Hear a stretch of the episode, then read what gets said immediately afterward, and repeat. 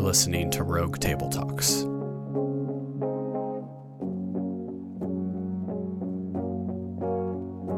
Here's Mike. And we are off, and we're back, and we are Rogue Table Talking, RTT number 107. I started this thing where I have a thing for the number every week, and then that was fun for a while. Yeah. And now I'm like 107. Huh. Well, when did it start? Was it like Ocho Cinco? Was it? It was in the 80s. Chad? Yeah, it was somewhere in the 80s. Maybe 81 was the year I graduated from high school. Okay. Maybe that was it. Maybe that was it. You know, and so I don't know. Maybe it's time to move on. Maybe it's time to move on from the number riff, or just kind of maybe put it in the back pocket. Hold on. As soon as we're done recording, I'll come up with a super fun 107 reference, and I'll put that in the show notes. This is what I should have said about RTT number 107.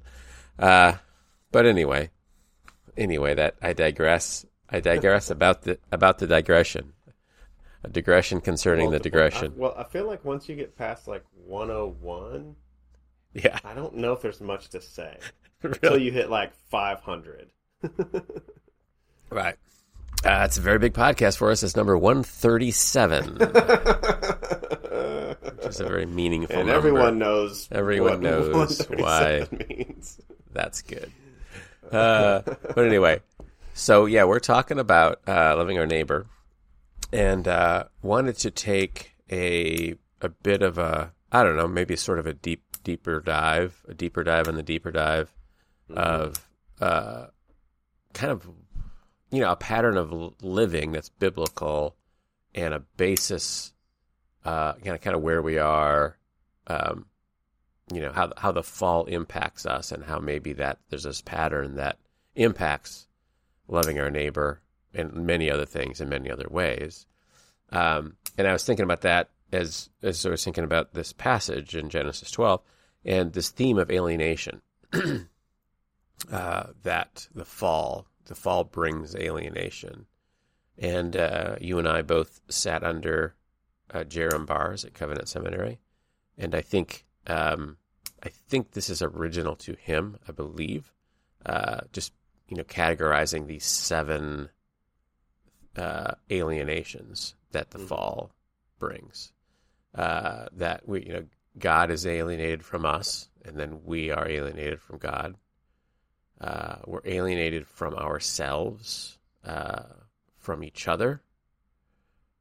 There's a loss of dominion. Sure, there's that cultural mandate of, you know, go and multiply and, you know, the tending and stewardship of the garden, that we sort of lose our ability to do that, or at least it's fallen. I mean, obviously, it doesn't mean we don't have any contact or any relationship between God or between ourselves, but all of these things are fallen. There's a level of alienation in all of these areas.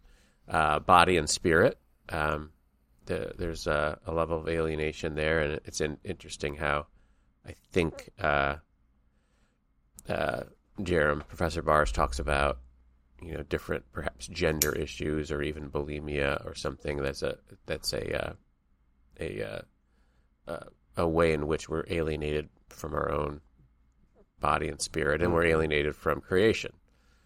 So all of these things we were made to be in harmony with God and with each other and with our purpose and role, with ourselves, with creation. And all of those have been impacted. So I don't know if you want to, before we move on from that as a kind of a basis for what we're talking about, I don't know if you want to kind of chime in on that theme. I think Covenant was where my view of the fall started to really expand and get a little more complex and deep. And I think previously I had only thought and heard, you know, sin separates you from God. Sin separates you from God. And that was kind of the whole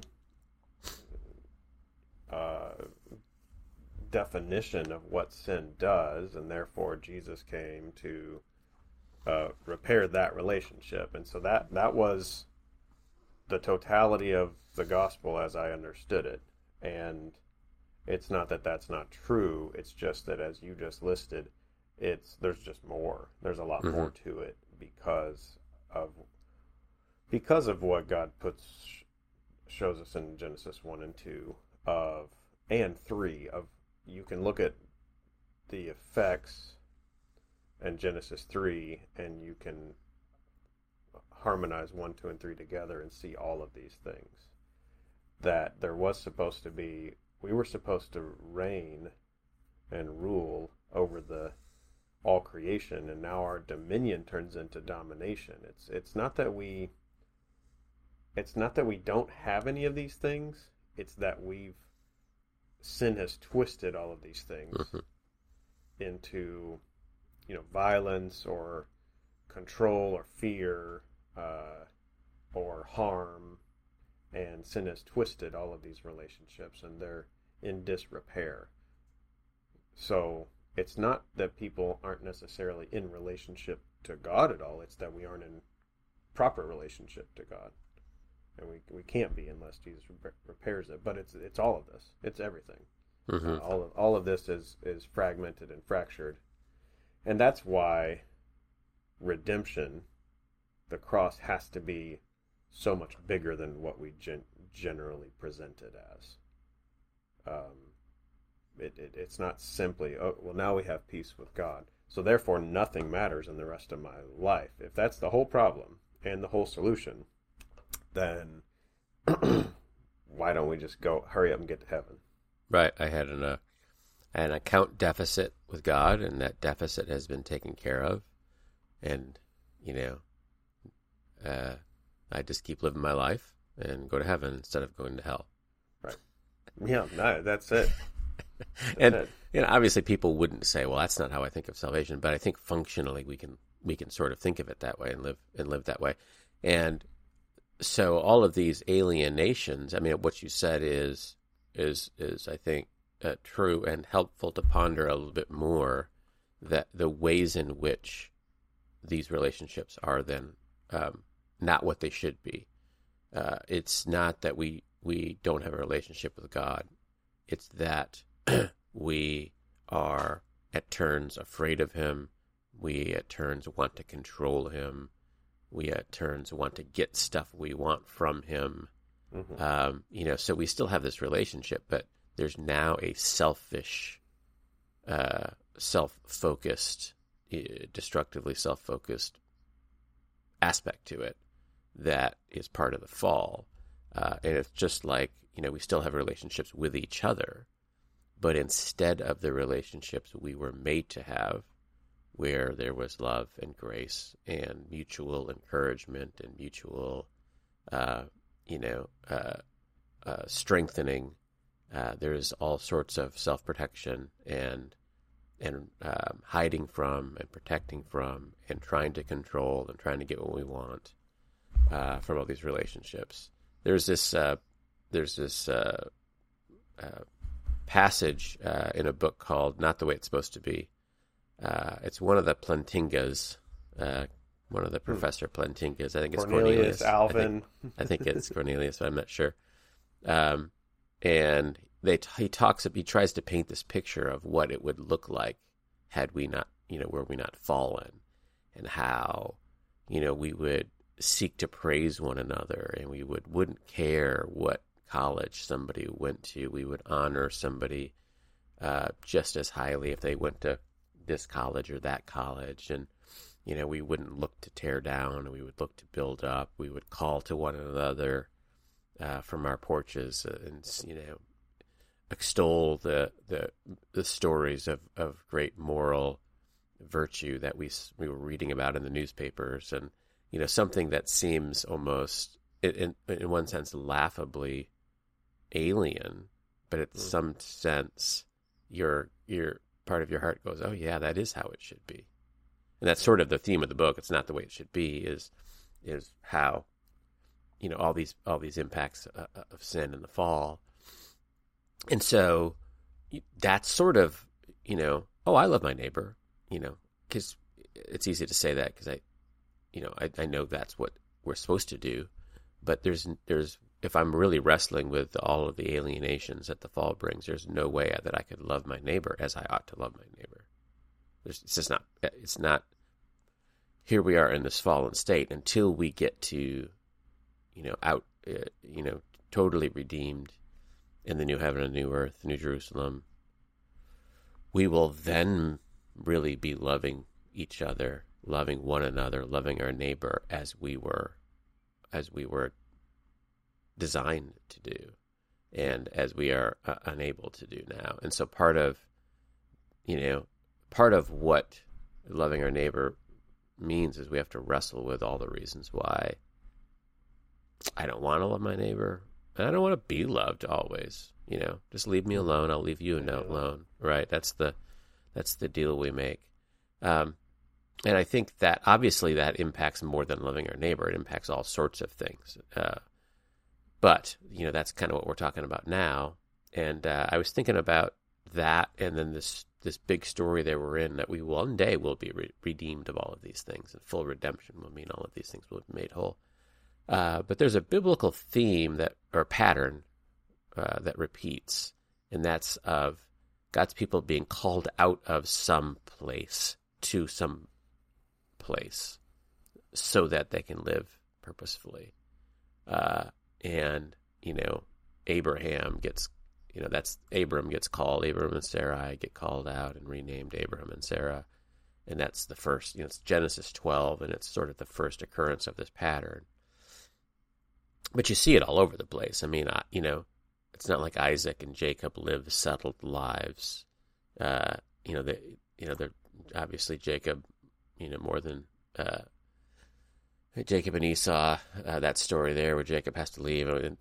There's all of this sort of being called away from a present place of something, but also Joseph, David, and there's all these wilderness sort of experiences. Israel itself, of course, wanders in the wilderness. Jesus has nowhere to lay his head. Paul and the apostles are kind of on the road. And of course, that doesn't mean necessarily physically moving, but there's this sense of being, and I think I'm relating this to the fall, is that left to our own devices, we will settle into a insulated place of comfort, and that false comfort, and that we need to continually be called out to some place in which we are not comfortable, and so on. So that's sort of, I guess, the intro to the theme. Let's look at Genesis 12, 1 through 9, and then sort of we can talk about this passage and this sort of this whole pattern and how it relates to just living faithfully, purposefully, and loving your neighbor. Okay, Genesis 12, starting verse 1.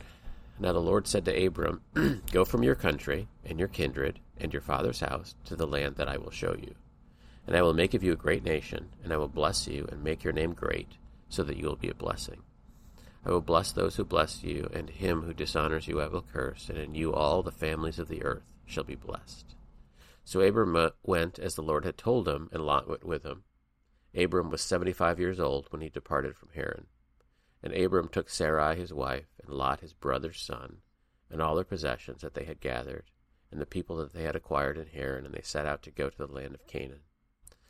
When they came to the land of Canaan, Abram passed through the land to the place at Shechem, to the oak of Moreh. At that time the Canaanites were in the land. Then the Lord appeared to Abram and said, "To your offspring I will give this land." So he built there an altar to the Lord, who had appeared to him. From there he moved to the hill country on the east of Bethel, and pitched his tent, with Bethel on the west and Ai on the east. And there he built an altar to the Lord, and called upon the name of the Lord. And Abram journeyed on, still going toward the Negev. Okay, so let's first maybe just talk about this passage. What's going on in this passage? There's a lot, obviously, there in this passage. So I guess just start, and we'll see where we go. So I think this is a significant move on God's behalf to It's not the beginning, but he is showing how he's going to repair what happened in Genesis 3. So in Genesis 3, there's the fall, like we talked about, but there's also the Protoevangelium, the first gospel, which is foreshadowing of Christ, which says, from Eve's offspring, someone will come and crush the serpent's head, and the serpent will bruise his heel. So God set about the work of redemption then, and is going to create a people through whom this one shall come to crush the serpent's head. So you fast forward to Genesis 12, and you have God going to create a lineage and a people through Abraham. And so I will make of you a great nation. I will bless you, so you will be a blessing. I think it's Galatians and other New Testament epistles look back on this and say this blessing is fulfilled in Christ, but it's beginning in Abraham. So this is a significant promise that the Jews would have held on to all throughout their history, of the blessing of Abraham and the blessing of the people of God in the Old Testament. And through them shall come one to bring holistic, as we talked about, blessings. So that's part of what's happening. Mm-hmm. Yeah, and I think it's interesting that, this... so Abraham and then his lineage are to be a blessing. So God's blessing them to be a blessing. But this involves some sort of movement, some sort of displacement, some sort of, I'm going to call you away from, and it's, early in that passage, basically everything, your home, your family, your kindred, your friend, your life, your land, your, everything that's comfortable, and you're 75 years old, to go to a different place that I'm, I'll show you later. And then they get to Canaan, and there's this promise that, not yet, not you personally, but your people. One day I'll give this land to you, but not yet. And so you've got to keep moving. And there's this sense in which there's a bigger story that they're in and don't get to experience the benefits necessarily of all the benefits of the bigger story. But we're in this bigger story, being called out of comfort to something more purposeful and something bigger. And something future-focused, if you will. And basically, Abram's got the Lord and the promise of the Lord, and that's all. That's what he's relying on. And, from that place, it's from that place that he's actually then, he and his family begin to live, lovingly towards his neighbors. And so that's go ahead. It doesn't say this necessarily, but he had to leave, but why? Like he had to leave. He was married though, and living on his father's property, which arguably he was provided for, and his family provided for, and this is typical ancient Near East. Everybody living in a few houses around each other, right? Or one compound. But he, why go? Why did he have to go? Yeah, I think that's an interesting, because it is a pattern that repeats over and over again, and I think I don't know that we're told necessarily but I do think that there's this sense in which we will make too permanent a home out of what shouldn't be a permanent home if left to our own devices, and we'll keep doing that. Abram is 75 years old. He's living in this place. He's got stuff. He's got family. He's got possessions. Left to his own devices, he would just live there and not move to a place where he is going to be a blessing to the nations. That's that sense of,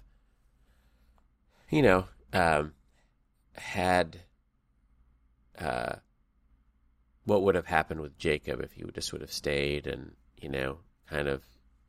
done his thing.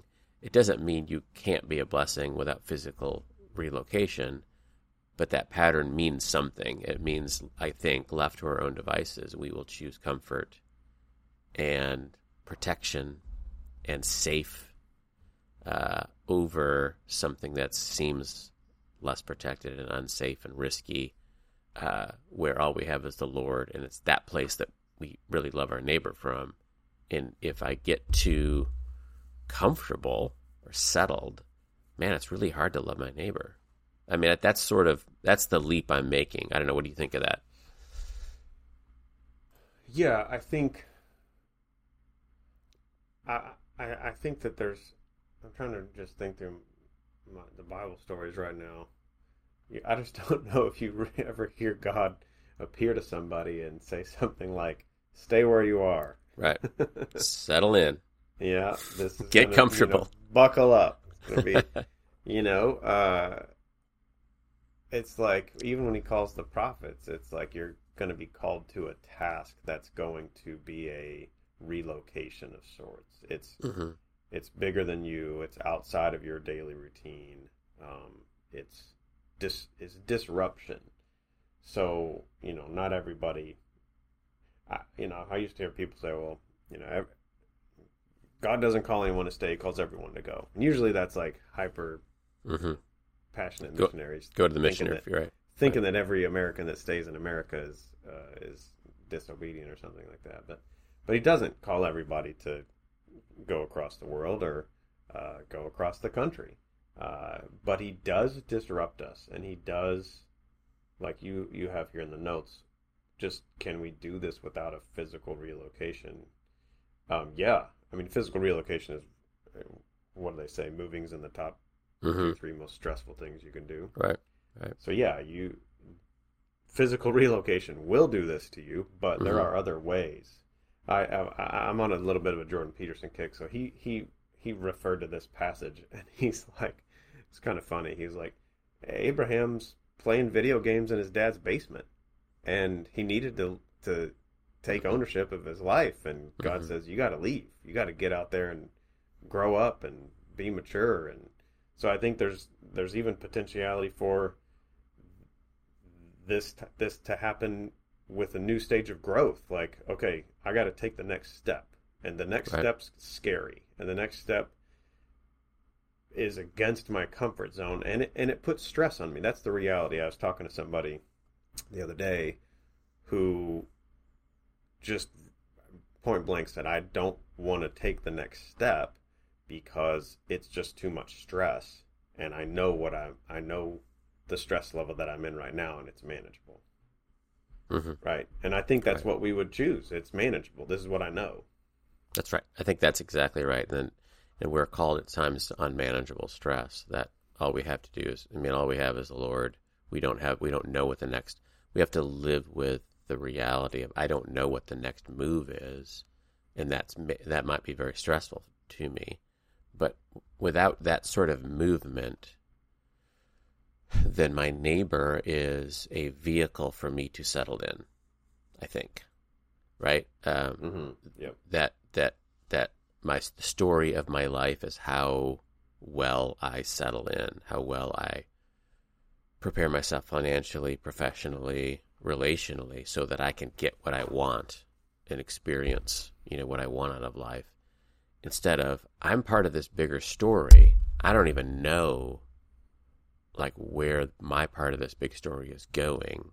I'm called out of this settling in comfort to this place, and it is from there where I can, be in a place where I can actually love my neighbor, because I'm not settling in, and loving my neighbor seem to oppose each other. And it's not a matter necessarily of physical relocation, although that forces it. But you can't move every 2 years in order to, in order to love your neighbor. You have to figure out, am I settling in to a false comfort? Because I'm still alienated from God. I'm still alienated. And then my relationships with my neighbor become, instrumental. They become something... an instrument to getting something I want, instead of actually something for them or something that's a bigger part of God's plan. That at least makes sense to me, I suppose, that it's this movement that is required to be in a place where I can actually love God well and love my neighbor well. And everything that's against that movement is sort of maybe everything it's all the thorns and thistles of modern life is against movement. I don't know. Does that make sense? That that one way of saying, one way of the thorns and the thistles in the parable of the seed and the sower is that's what captures us and ties us in and distracts us away from the movement of the bigger story. In that place, I really can't. I'm not going to be loving my neighbor because I'm just thinking about my own part of my own story. Yeah.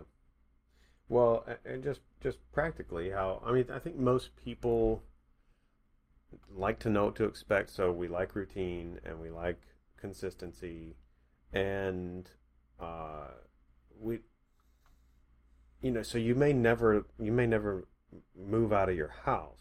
Like you may never take a different job. That doesn't mean there's not something here inviting us to take bigger steps in our story. And I just think if you play this, if we like rhythm and routine, but that routine eventually turns into a rut.